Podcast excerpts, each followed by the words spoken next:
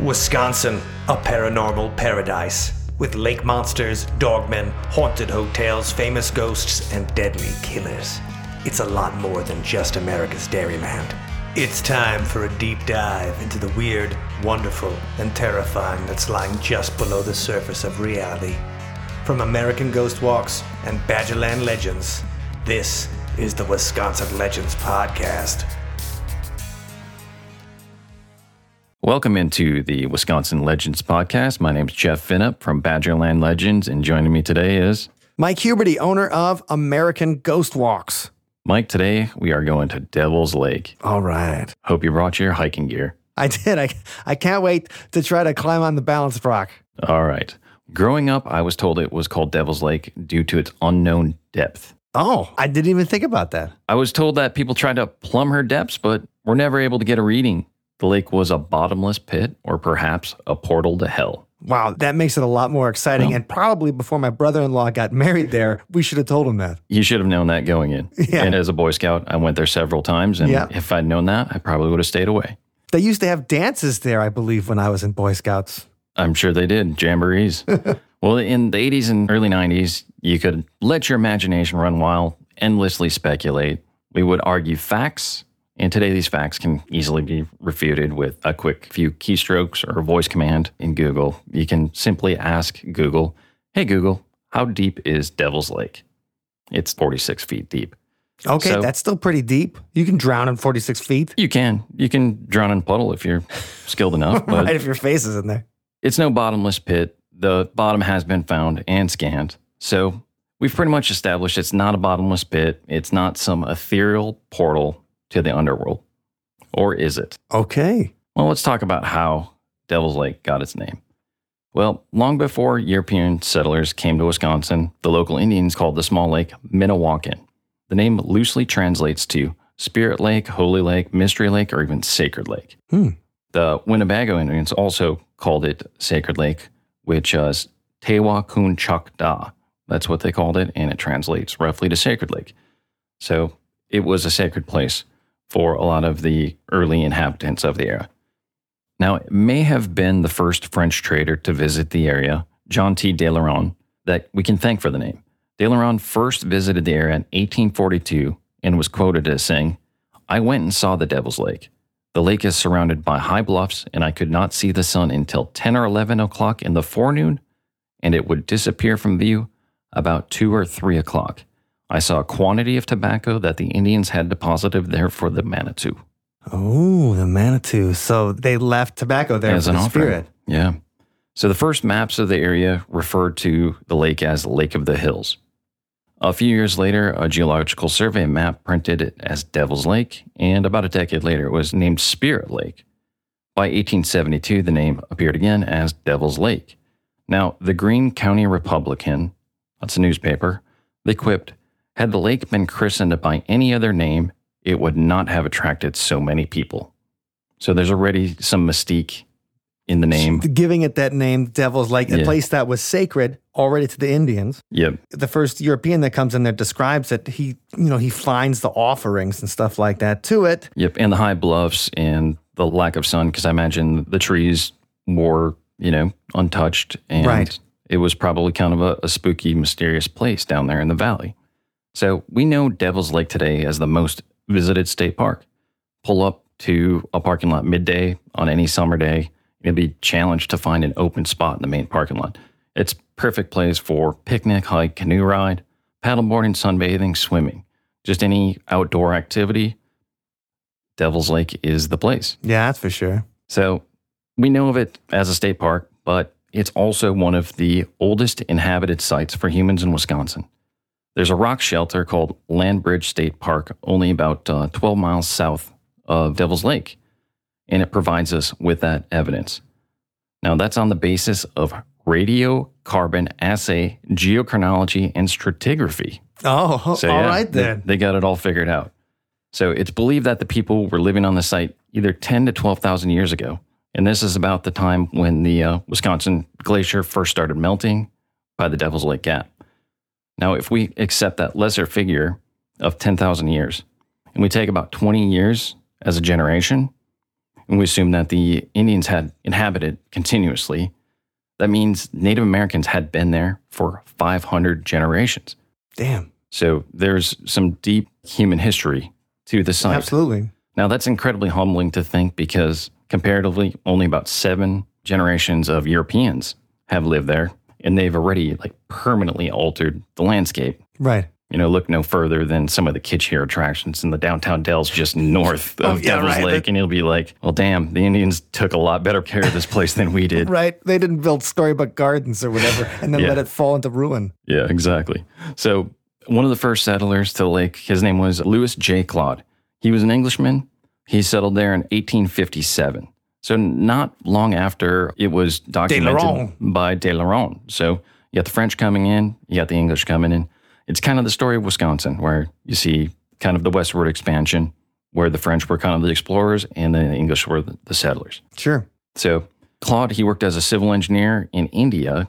Then he settled in Kentucky, but then he ended up moving north to Wisconsin, where he bought property and built on the North Shore home called Eagle Crag.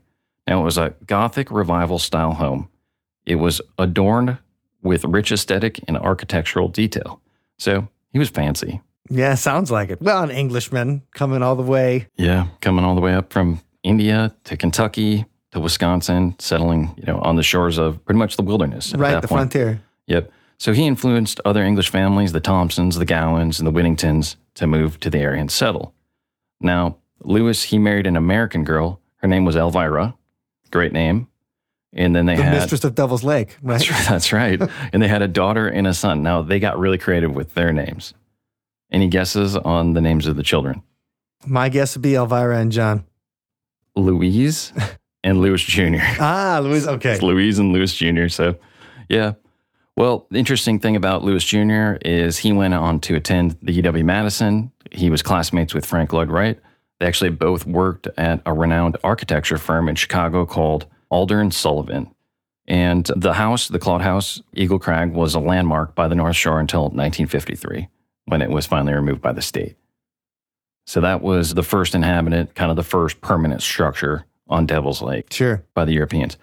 So, 1866, there was actually a hotel era at Devil's Lake. Did you know that, Mike? What? That sounds great. I want to stay overnight. I mean, I, I guess I've camped you can Devil's camp Lake. there, but yeah, there's no there's no, No real fancy like shelter hotel. houses, but it was uh, quite the resort. I think the Catskills, but with wasps.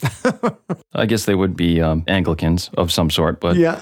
The first hotel opened up and it was called the Minnewacan House. That name, again, taken from the Sioux, Spirit, Spirit Water, Spirit Lake, roughly Sacred Lake, any of those iterations. So they kind of paid homage to the Sioux name. Mhm. It was built by Edward Marsh, who was a real estate developer. He developed the property and ended up selling it to a, a guy named Samuel Hartley. So Samuel Hartley was kind of the first hotelier there Ah. running the Minnewacan House, and it must have captured great acclaim because it attracted none other than Mary Todd Lincoln. Oh, our favorite spiritualist presidential widow. Yeah, so she kind of ties in here too, but in kind of a negative way. Oh, So this would have been um, after Abe's assassination, and apparently the accommodations at the Minnewacan House weren't fit for honest Abe's widow. oh, So Mary Todd asserted that to Hartley, suppose you don't know who I am. I am no ordinary woman. I am Mrs. Abraham Lincoln. Now, Hartley replied flatly, I don't care in purgatory who you are. The room is the best I've got, and I cannot give you a different one. So even, I guess what would be U.S. royalty at that time yeah, of course. was subject to the same accommodations as the, the commoner there. The re- the regular- Although, if you were resorting at this time at Devil's Lake, you probably had A few Oh. bucks. you had some means. And could you imagine that Yelp review that Mary Todd left? right. She- well, I just, the fact that she pulled out the, you know, don't you know who I am? yeah. You know, Mary Todd. It- That- and that that's, of course, an apocryphal story. It's hard to document, but it's kind of a great legend of the lake. Yes. So I guess there was not a presidential suite There's Uh, no, yeah, at the Minnewaca House. there's no Honest Abe suite. So in 1873, railroad tracks were completed to Devil's Lake, and with more traffic came the more opportunity to expand. A new structure was built to accompany the Minnewacan House, a structure designed by Louis Claude, fellow resident there. It was a Swiss chalet style place called the Cliff House, and it incorporated the Minnewacan House as like a wing of the new structure. So it was pretty much an expansion of the Minnewacan House, and they called the whole property the Cliff House. Hmm. So the Cliff House featured a large dining room, 40 by 80, with the spacious view of the lake. In the dining room, the guests wore proper attire, suits for men, dinner dresses for women. Elegant would be an apt description. So, yeah, like I said, they got fancy there. So, within the resort area, there was a telegraph, a post office, a grocery store, a barber shop, a billiards room, and even a bowling alley. What? I want to go there. Can we go back to the I know Cliff this, this would have been great, and it even gets better, Mike. This wasn't a rustic retreat or Motel 6. This was luxury accommodations. So in 1879, Hartley sold the house to a name that Madisonians might recognize, William F. Vilas. Ah, yes, one of the big wigs in early Madison. Yep. And he at the time he was sitting U.S. senator, so he was a big deal, and he ended up buying the Cliff House. And 1884, the annex was completed, which was an expansion of the property, a separate structure. It had 30 more rooms atop of the 63 at the Cliff House. The two buildings combined could house up to 400 people. All right. So it was high times at Devil's Lake. Now, alternate accommodations were available if you were the poor's. You know, family cottages, log cabins, or even tent camping like there is today. Right. That's the poor's, like me. Yeah, that's Go- where I'd be staying. go I'd tent be- camping at I'd Devil's be- Lake. Be tent camping at Devil's Lake. Now, in the summer months, guests were treated to dances, live music, orchestras, piano concertos, and live theater. Now, after almost every evening, some guests would walk to a place called Shadow Town. There, they would listen to cylinder records on an Edison phonograph, where they drink soda and eat Cracker Jack. It was one of the first phonographs in the area. Oh, that's cool. So, So yeah, the Shadow Town was like the nightclub with the DJ or whatever. exactly. Yep. And also, you get your Cracker Jack. So when is Sunspot going to start pressing onto wax cylinders? Hey, it's cool with the hipsters. It's cool now. with the Them- they listen to it on the original Edison record players, and you know they're doing that while they're stretching their denim and stuff like that in their 1870s jeans. That's right. So that was kind of the the night scene. There was live music, places for the cool kids to hang out. The hipsters could spin their their phonographs, and probably was cool because recorded audio. We take it for granted today. You're listening to it now, Right.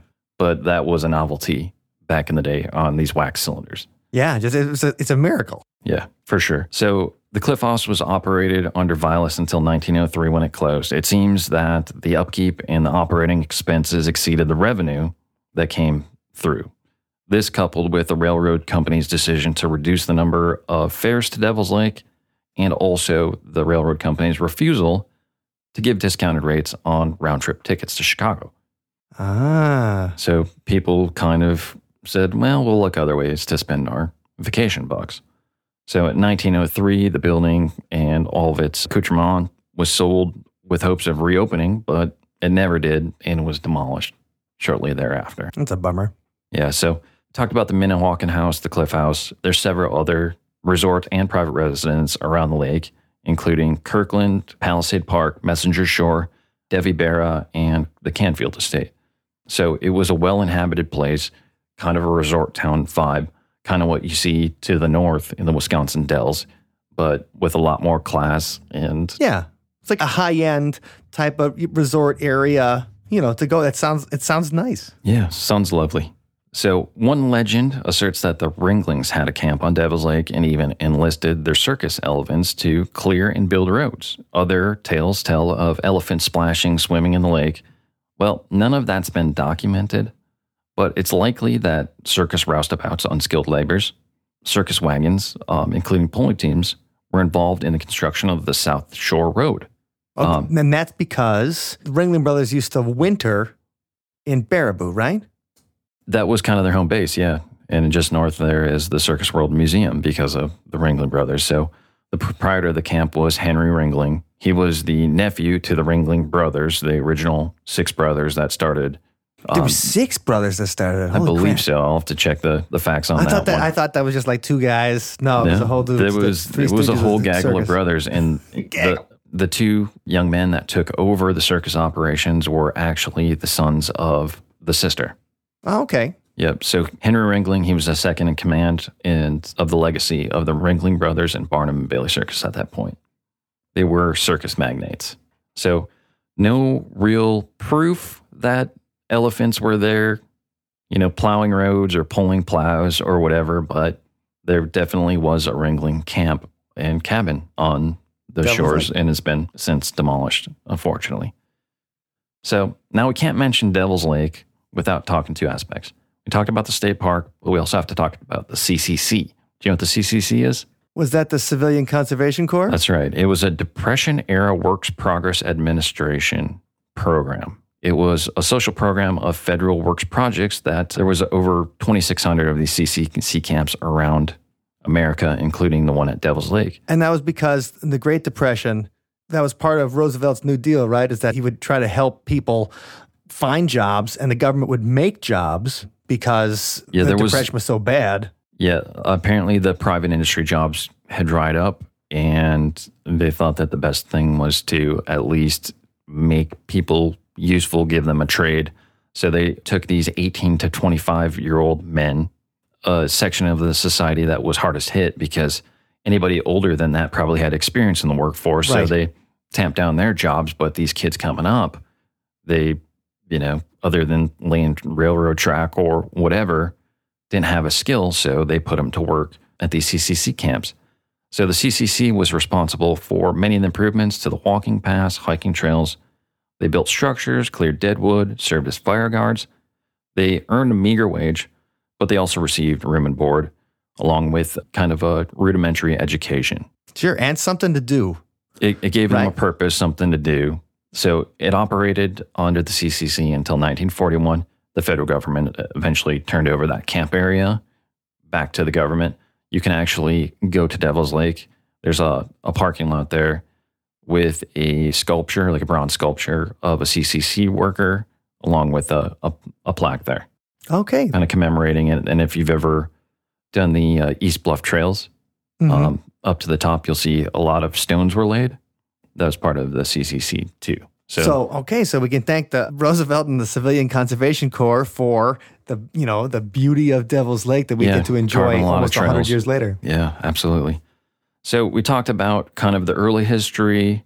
The state park came in about I think it was 1911, and the CCC with its improvements. But we got to talk about the geology because it's one of the most interesting geological places in Wisconsin. Okay, So, quote from H.E. Cole reads Geologically, Devil's Lake is one of the wonders of the world. The Baraboo Bluffs are among the oldest formed things on the globe, older than the Rockies or the Alleghenies. So, it's uh, very interesting geologically. Now, it's nestled amongst the bluffs of the Baraboo Range. The range was formed approximately 1.6 million years ago, which makes them one of the most ancient rock outcroppings in all of North America. wow. So the formations found in Devil's Lake are made of quartzite rock, which is a tightly compressed sand. The sand is believed to have been deposited by rivers that uh, drained there. As the sand accumulated, it formed sandstone. And then quartzite is a metamorphic rock composed entirely of quartz, or almost entirely of quartz. It forms when quartz rich sandstone is altered by heat and pressure and chemical activity of metamorphism. Now, metamorphism recrystallizes the sand grains, and the silica within that deposit kind of binds it together like a glue. So it's like a sandstone that's like tightly compressed and, and turned in. Hmm. And the main ingredient being quartz. And what do we know about quartz and the paranormal? Well, some people say that uh, quartz is a conduit uh, for this kind of activity. Yeah. So, and if you've hiked Devil's Lake, you'll notice just the abundance of this quartzite rock. So, about 15,000 years ago, a sheet of ice known as the Wisconsin Glacier churned through. The great ice sheet sheared its way through the eastern half of the Baraboo Hills. Now, if you're driving up, I believe it's Highway 12 Mhm. towards from like Sauk City to Baraboo, you'll notice that if you look to the south and the west, you will see still the kind of craggy bluffs and rocks, where if you look north and east, it's all kind of glaciated, flat with rolling hills like the rest of Wisconsin. Ah. So it's kind of the start of the driftless region. And if you've been on a Lower Dells boat tour, you'll uh, be in for a treat with all of the rock formations down Sure. there. It's, like I said, one of the most interesting geological features in Wisconsin. well, and, and because it's where the glacier broke. It is, yep. It's Yeah. the, they call it the terminus of the glacier. So after the Wisconsin Glacier made its way through the gorge, it created what we know as Devil's Lake. The areas continued to flood with incoming rivers. Now, there have been many ancient legends of sea monsters in Devil's Lake. Could those rivers that were routed into Devil's Lake carried with them ancient sea creatures? Ooh. that still live there today? Well, our native ancestors believe so. They have a legend that they call the legend of Devil's Lake. Now, the legend of Devil's Lake is a tale of a great battle between the large birds from the north opposing the water spirits of the depths. Hmm. And many Indian cultures regard thunderbirds as the wardens of the sky or the high plane of existence. Now, they look at the thunderbirds as protectors or even punishers of those of low moral integrity, the oft mischievous sea serpents. Yes.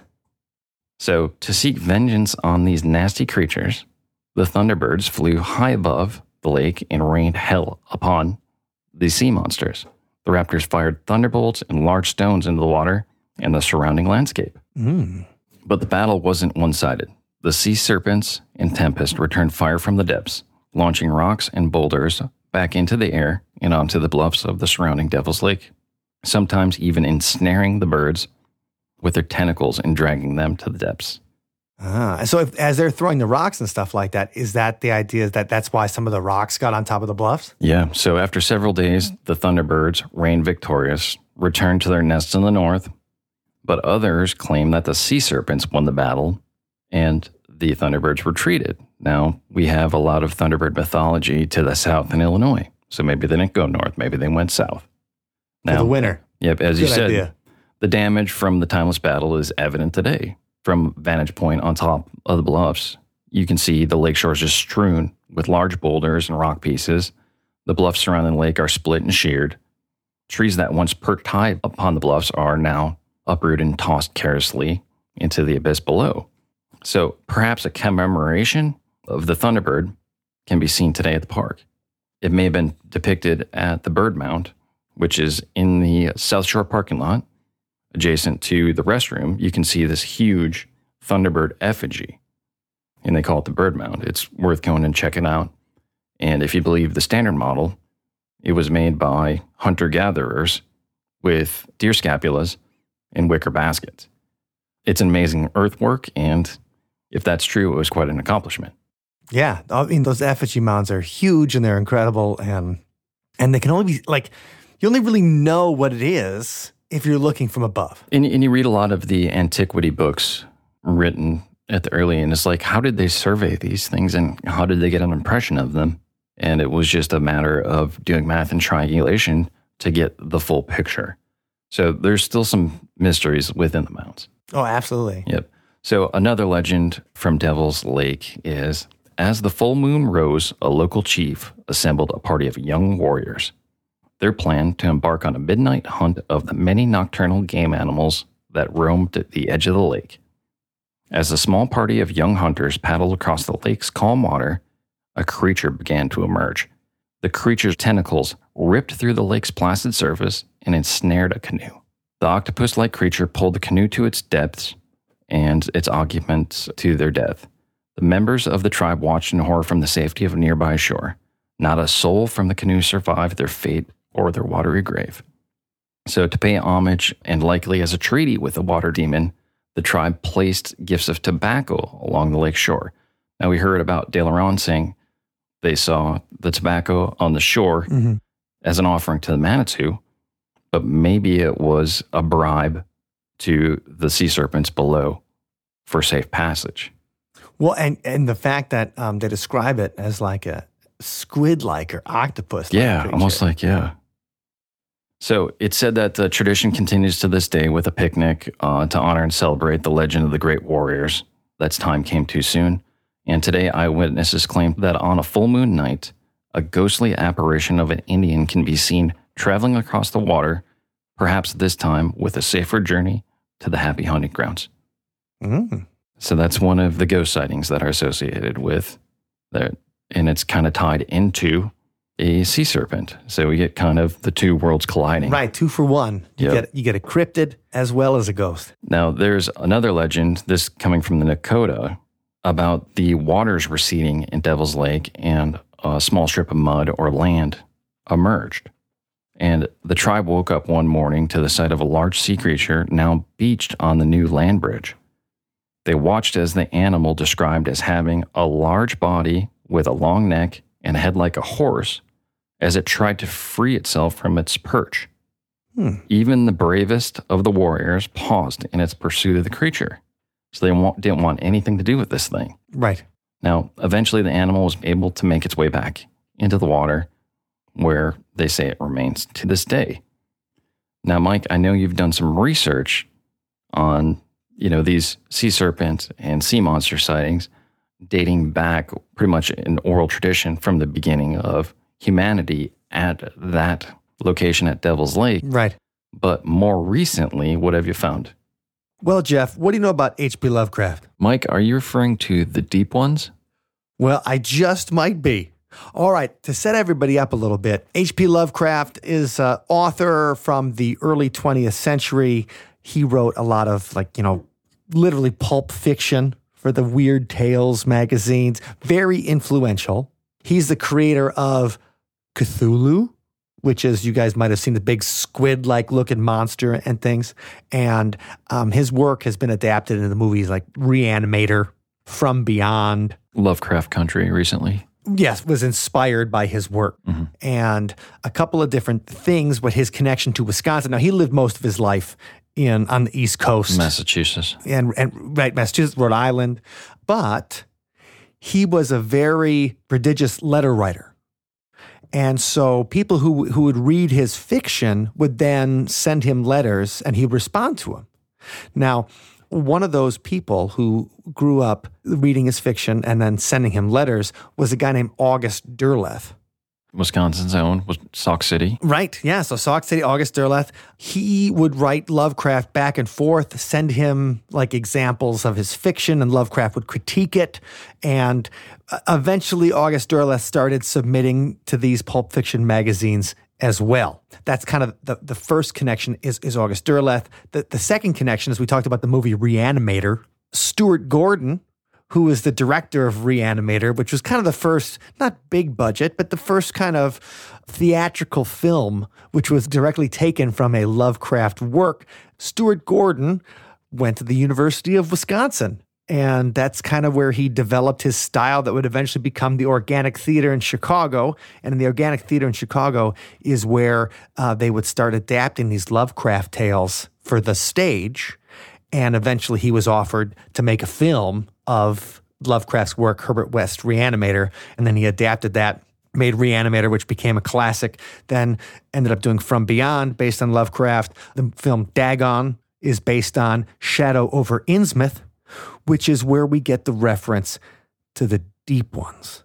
Now, I've read this in several different places about Devil's Lake. They're like, well, this one guy did these ceremonies back in the 70s to um, evoke the deep ones, you know, at Devil's Lake. Magical rituals.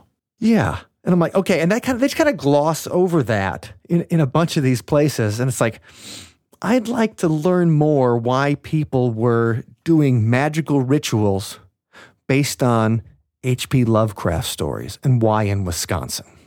And August Derleth, so he is the reason we know H.P. Lovecraft's name.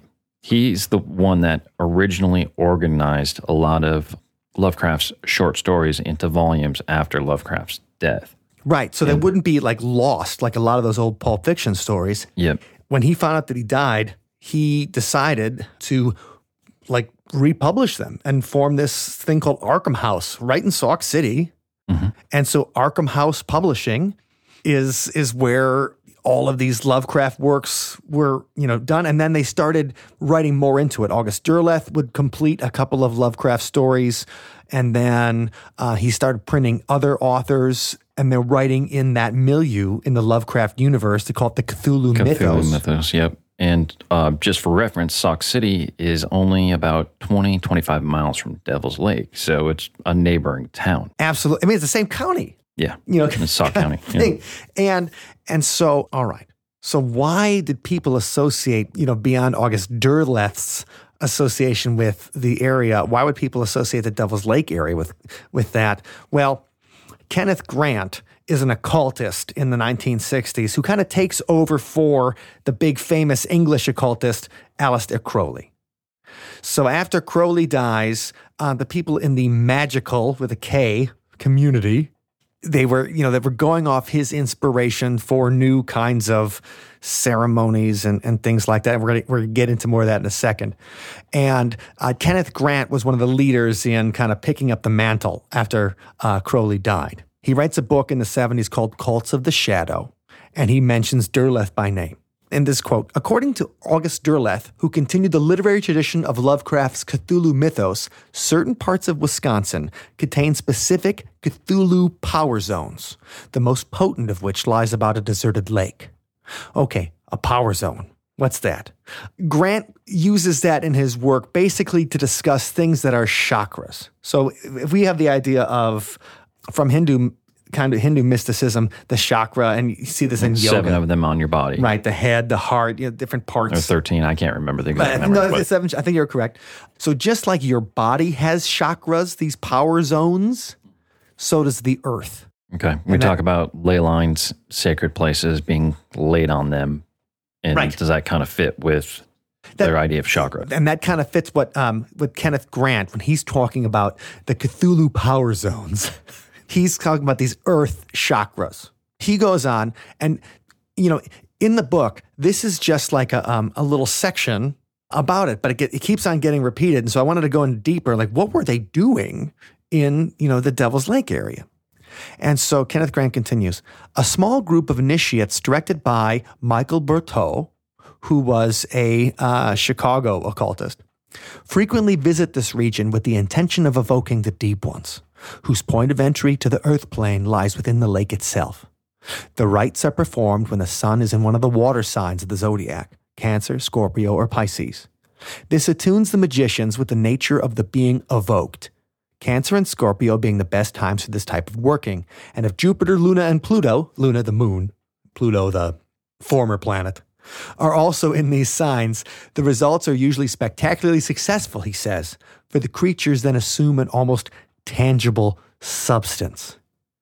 Okay, we're talking about fictional creatures, right? We're talking about something that's part of a belief system. So, what was you know Bertiaux thinking, and what are the deep ones that you know originally they talk about in Shadow over Innsmouth, which became the inspiration for the movie Dagon, directed by University of Wisconsin's own hmm. Stuart All Gordon. ties together. This is from the H.P. Lovecraft Wiki. The deep ones are an ocean dwelling race, as evidenced by their name, with an affinity for mating with humans. Humanoid fish frog entities, their scaled, sometimes rugose skin is a grayish green to blue, shiny and slippery with fine like ridges on their backs and webbed feet and hands. Their heads vary in disposition, appearing fish or frog like, with prodigious bulging eyes and wide, thin lipped mouths possessing shark like teeth. On their necks may be present palpitating gills. They entered a contract with the people of Innsmouth to keep the fish plentiful in their area. They also seem to have a supply of gold artifacts of unearthly design. The Deep Ones worship Father Dagon and his consort Mother Hydra. The Deep Ones are an amphibious race that primarily serve the two beings known as Father Dagon and Mother Hydra, but they also have strong ties to Cthulhu, that the big elder god that sleeps in the ocean that Lovecraft made up, that he's waiting to wake up and then take over the planet. Locked in the timeless depths of the sea, their alien and arrogant lives are coldly beautiful, unbelievably cruel, and effectively immortal. They are a marine race and globally have many cities, all submerged beneath the waves. One is off the coast of Massachusetts, blah, blah, blah. That's, you know, so that's the idea. The deep ones are like a fish, frog, humanoid combo. And this is what Bertiaux said was trying to evoke. Now, why would they be interested in a fictional character? Why would they why would you do that? This is from a journal article from the Irish Journal of Gothic and Horror Studies. Um, the Influence of H.P. Lovecraft and Occultism by a guy named Cara Bolton. The adoption and adaptation of a theme from Lovecraft's horror stories, that of the Cthulhu mythos, is no less plausible than any other occult system or doctrine of magic. Magic is based on the irrational, on the intuitive, the unseen, literally that which is occult or hidden, being summoned forth for individual or communal purposes by circumventing the causal relationships of the material universe. One form of magic that has become widespread over the last few decades is chaos magic, which is also heavily influenced by British ceremonial magician Aleister Crowley, with an added influence being uh, an English occultist of the same era, the artist Austin Osman Spare, who was a contemporary with Kenneth Grant. And uh, Spare disposed of complex rituals and based his work on meditations, path working. But when people do magical things, they call it a working mm-hmm. is part of the ritual. Since any symbol can be used that has sufficient impact on the imagination or the unconscious of the meditator, it can be readily seen how the Cthulhu mythos has sufficient influence upon the psyche to be of use as a complete occult system despite its origins in 20th century short stories. The words, imagery, and symbols portrayed by Lovecraft are sufficiently arcane to excite the imagination and that's what Kenneth Grant believed. And that's what he, he wrote in his, he's got Man, Myth, and Magic in 1971. He thinks Lovecraft stories are based on something real. Until quite recently, people read Lovecraft stories and shuddered, if sufficiently honest and sensitive enough to admit their uncanny impact, not suspecting for a moment that such things could be. Few know that Lovecraft dreamed most of his tales, and he sometimes thought that these dreams, or rather nightmares, were caused by misdeeds in remotely distant incarnations when perhaps he had aimed at acquiring magical powers. These dreams were memories of the past and prophecies of the future, for he said that, quote, nightmares are the punishment meted out to the soul for sins committed in previous incarnations, perhaps millions of years ago, unquote. Although Lovecraft seems to have been unacquainted with Crowley's work, it is evident that they were both in touch with a source of power, quote, a praetor human intelligence, capable of inspiring very real apprehension in the minds of those who were, either through past affiliation or present inclination, on the same wavelength.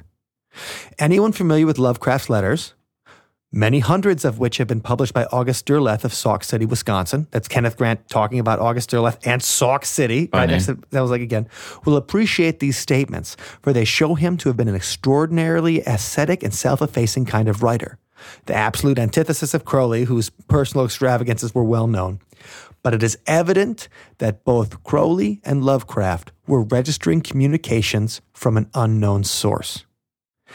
So his conjecture was that they were tapping into this from some ethereal realm and that it actually existed on a plane of reality outside of our own, and they were trying to break it through, think Stranger Things upside down. Yeah. Kind of creating a portal.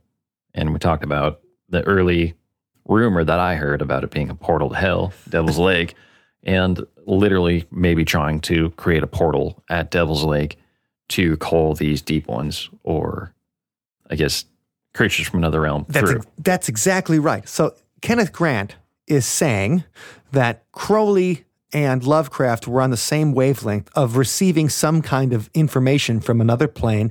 In Crowley's world, it was this demon Aiwass or whatever that he evoked, and then uh, Aiwass read and we, we hear about the this law. the legend of him doing this on Loch Ness. Correct. Crowley, Right. And that he had is. his the Boleskine house. Yep, bullshit. Boleskin, or Yep, yeah, Boleskine, Just- yep, say, Bol-. But, right, but he's got a house on. So he's doing this. Crowley is doing this on Loch Ness, and so Michael Bertiaux, who's a Chicago occultist, he's doing this by Devil's Lake. Now, in order to, to understand like the ritual they were doing, and this is the 70s, remember, when this is happening. So it's a different time, sexual revolution and the whole thing. We want to discuss a little bit kind of what chaos magic is, the two things that involved in the rituals. And this is from Liber Null by Peter J. Carroll, who's kind of the guru of chaos magic and kind of developed it in the 70s. The first is a thing called gnosis, and here's how he explains it. Altered states of consciousness are the key to magical powers. The particular state of mind required has a name in every tradition no mind, stopping the internal dialogue, passing through the eye of the needle, uh, samadhi, or one pointedness. In this book, it will be known as gnosis. It is an extension of the magical trance by other means. Methods of achieving gnosis can be divided into two types. The inhibitory mode, where the mind is progressively silenced until only a single object of concentration remains, like meditation or something. Yeah, it sounds like a lot like transcendental. Mm-hmm.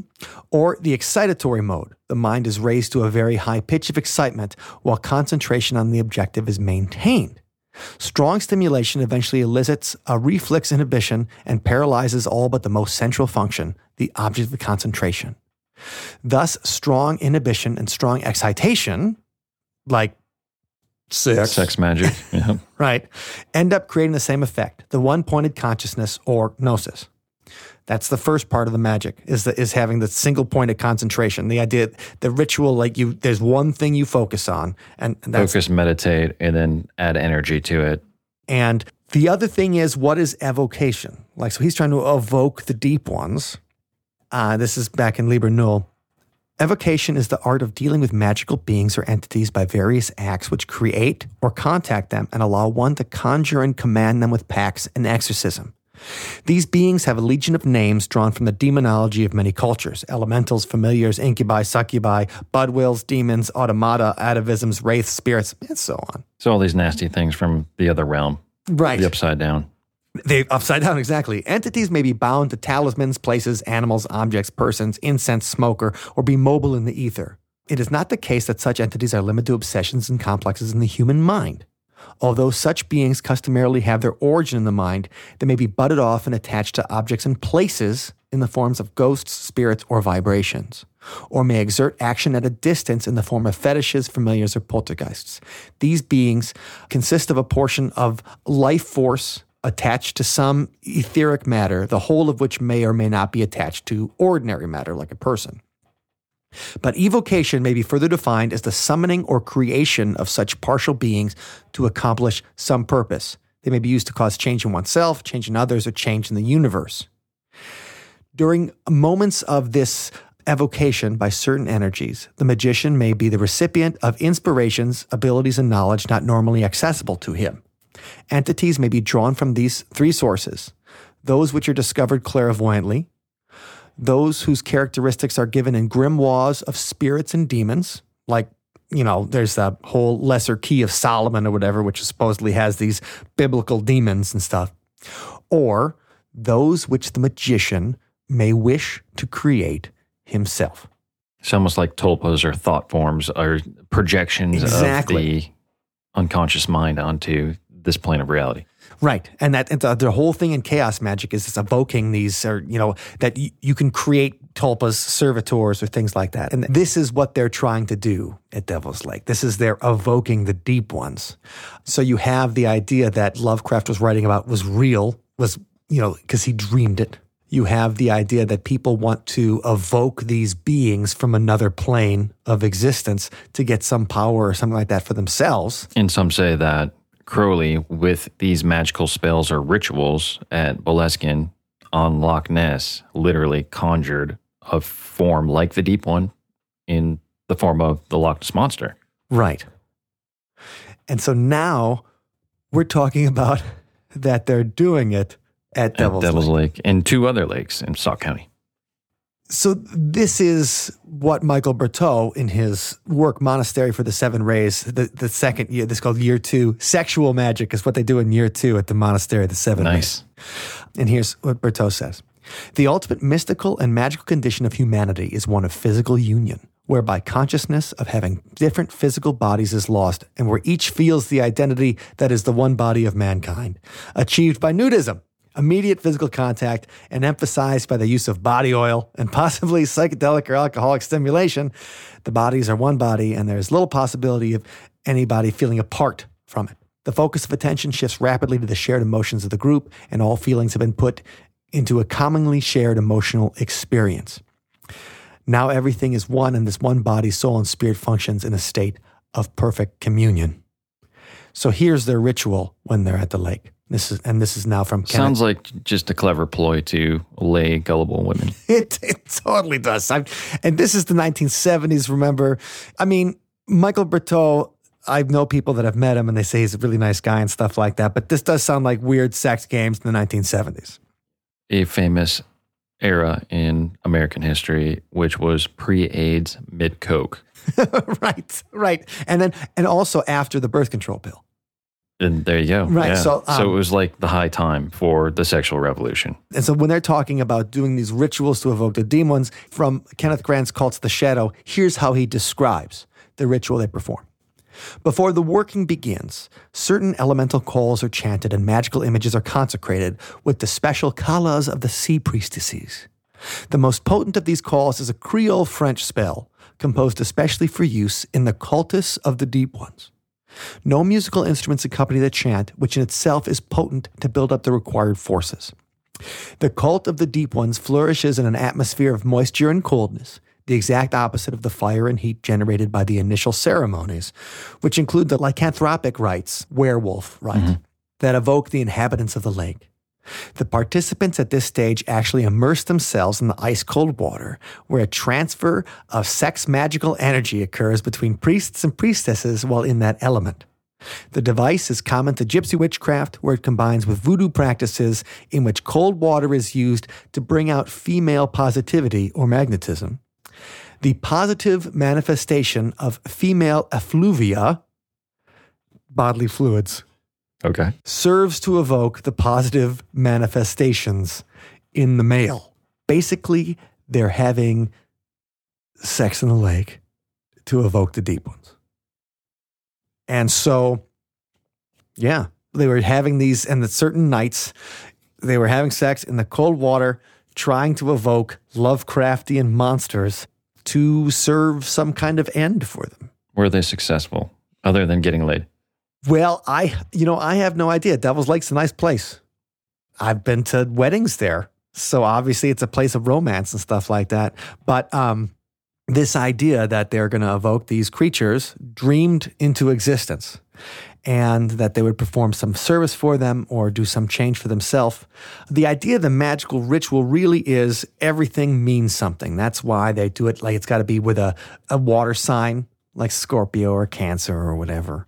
They do it in the water. Everything they do is meant to have some kind of meaning. And then the gnosis is the point of orgasm or whatever during sex, but that's all you can concentrate on. And the evocation is when something comes from that. So basically, that's what they were doing when they talk about uh, the Cthulhu power zone All right. uh, in Devil's Lake in the 70s. And I just kind of, I kind of wanted to get to the bottom of that. That's that's interesting because it, um, the first time I saw it written was actually on our mutual friend Tea Krulos' blog, and just like you had discovered in passing, that it was just kind of mentioned and then nothing deeper. Right.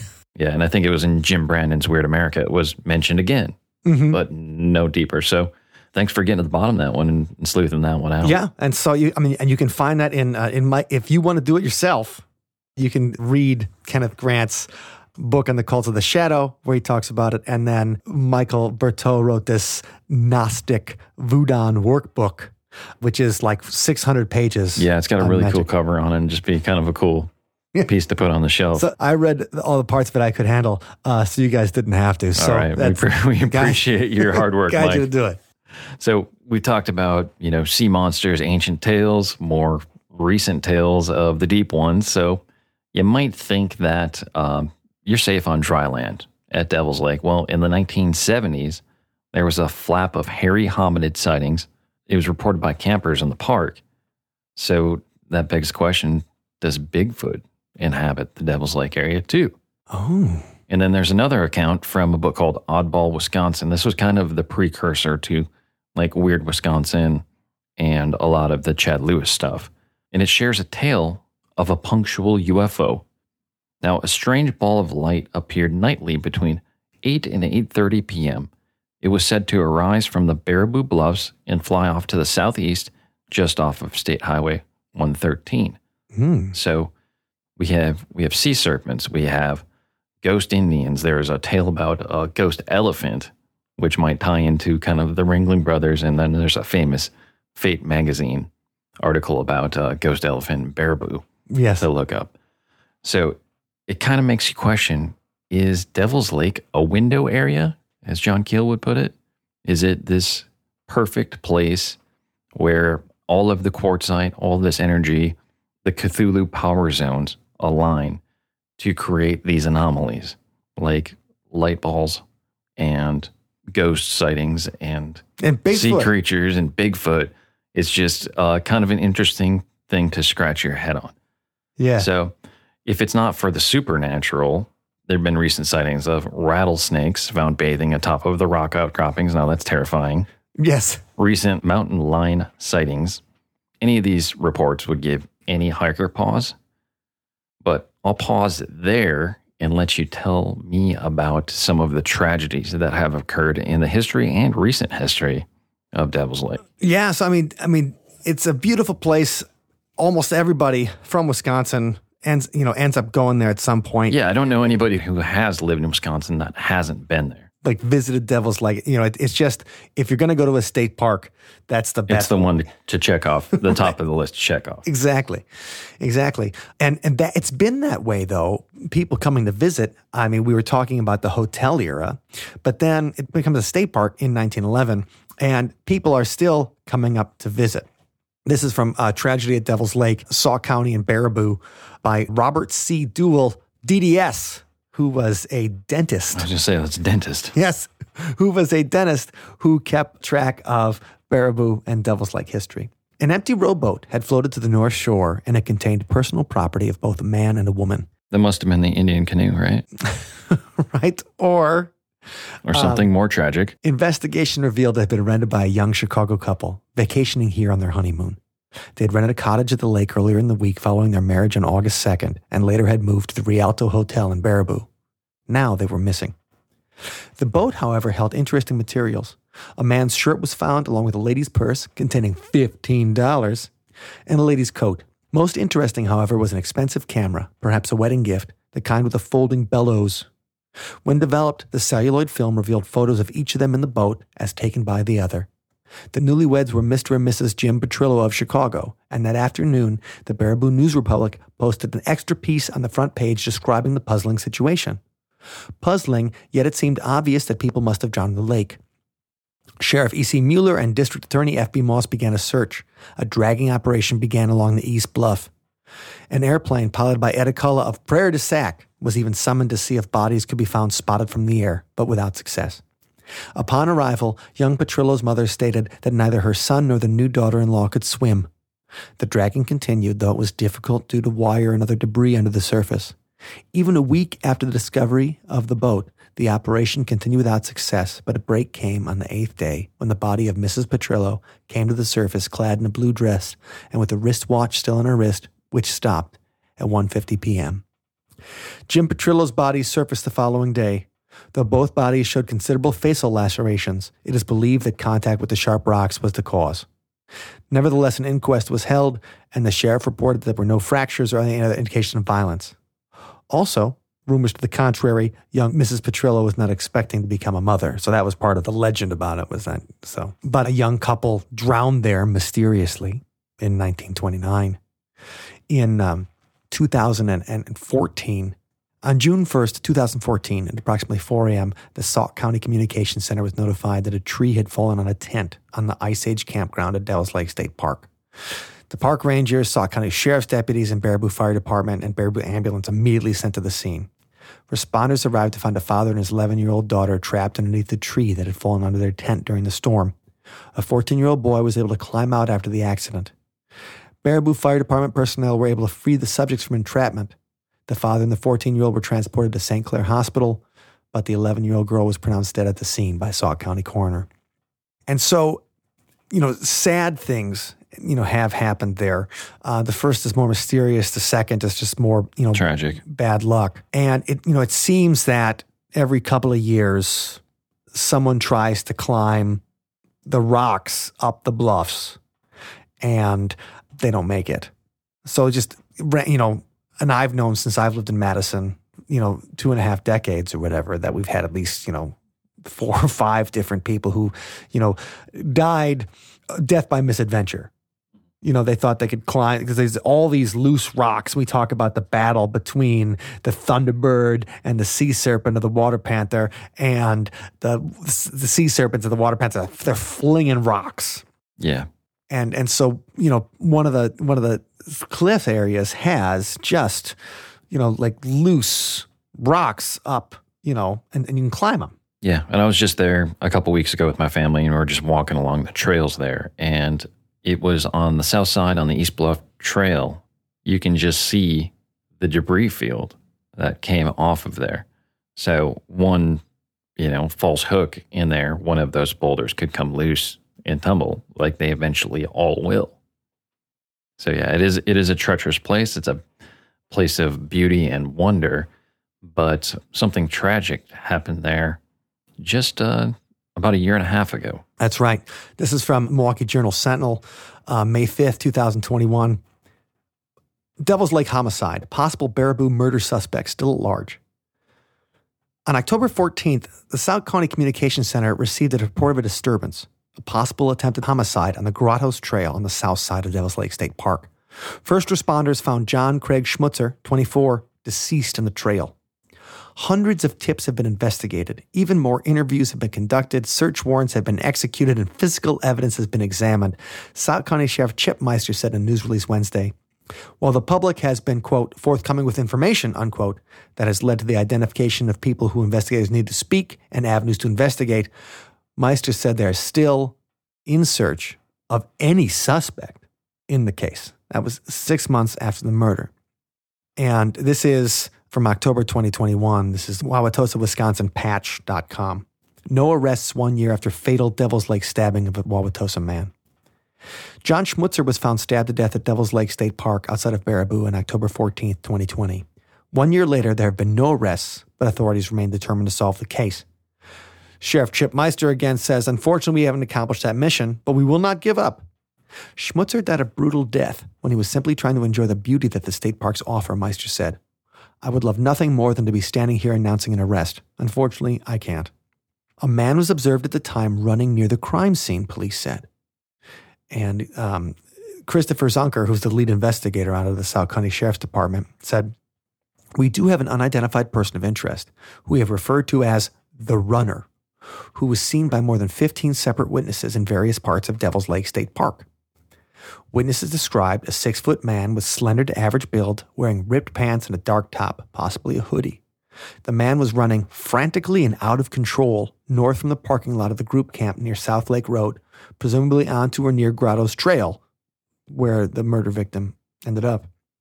The timing and location of these sightings lead investigators to believe that this person may be the person responsible for John Schmutzer's death. So, over the past year, authorities reported the following about the investigation.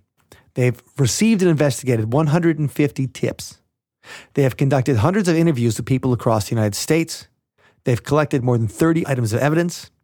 They have analyzed eight DNA samples from possible persons of interest. They have obtained and served 30 search warrants, subpoenas, and other court orders.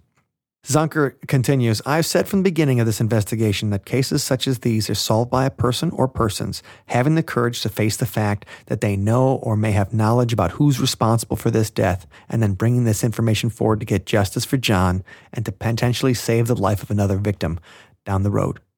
Zunker said it won't be shelved as a cold case, even though we're a year and a half into it. The case file will remain with a detective and will remain an active investigation, exploring every new tip, new lead piece of evidence, or hunch, he said. And that's it. That's crazy. No- yeah. Nobody's, I mean, a murder happened in daylight at a state park. On a nice fall day. right. There's where- hundreds of people. Yeah. The most frequented state park in Wisconsin is Devil's Lake. A great time to go is in the fall Yeah. with color changes. And It's, it's amazing. somebody, like, as, as for now, literally got away with murder. Yeah. So, like you said before, it's a it's a beautiful place, but it also can be a dangerous place as well. So, despite the millions of annual visitors to Devil's Lake State Park each year, it still holds its mysteries. Mysteries we may not solve in our lifetime, like who were the actual architects of the large effigy mounds scattered throughout the park, including an enigmatic mound depicting a man with horns and a headdress. It's the only anthropomorphic mound found in all of North America, and it's only a short drive from the park, and it's called Man Mound Park, and it's worth Oh, going to see. I didn't. I didn't know he had horns. Yeah. Is he, well, so he has a headdress, but it resembles horns. It almost looks like the god Pan. Interesting. Yeah. So we're not quite sure. We talked about the ceremonial nature of them and surveying them and only being able to really get the whole picture of the mounds from the air. So we'd have to question why were they made? Who made them? And, you know, for what purpose? hmm So the Native American tribes of the region clearly held the Devil's Lake area in high regard, passing along legends for generations. And what about those heroes of the high plains of existence, the Thunderbirds? They may have defeated the water spirits and flew north, but it's still possible to see them in a different battle altogether. The local high school's athletic team's name is, you guessed it, the Baraboo Thunderbirds. Now, Wisconsin composer Michael Sweeney even wrote a piece of concert band music that depicts the timeless tale. Now, according to the Hal Leonard website that sells the sheet music, hmm you'll experience plenty of vivid imagery in this creative portrayal of an ancient battle between water serpents and giant thunderbirds. Dark sonorities and driving percussion contrast with delicate melodies and rich harmonies for a striking musical experience. So, Mm. give it a listen. We'll put in the show notes. And uh, we hope you enjoyed our deep dive into Devil's Lake. All right. Hopefully, we'll see you out there in the hiking trails sometime.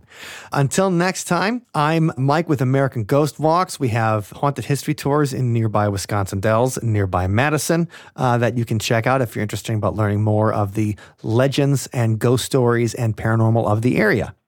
And I'm Jeff Finup with Badgerland Legends, and you can check me out at Badgerland Legends on Facebook and Instagram, badgerlandlegends.com, and I give you a legend a day from Wisconsin. All right. We'll see you guys with the deep ones next time on Wisconsin Legends. Hey guys, real quick. This is Mike from Wisconsin Legends Podcast coming at you, letting you know that Jeff and I will be working on season two of Wisconsin Legends coming up right after this Halloween 2022. So please, if you go to WisconsinLegendsPodcast.com, you can go to the bottom of the screen and hit subscribe, and we'll tell you when the new episodes are out.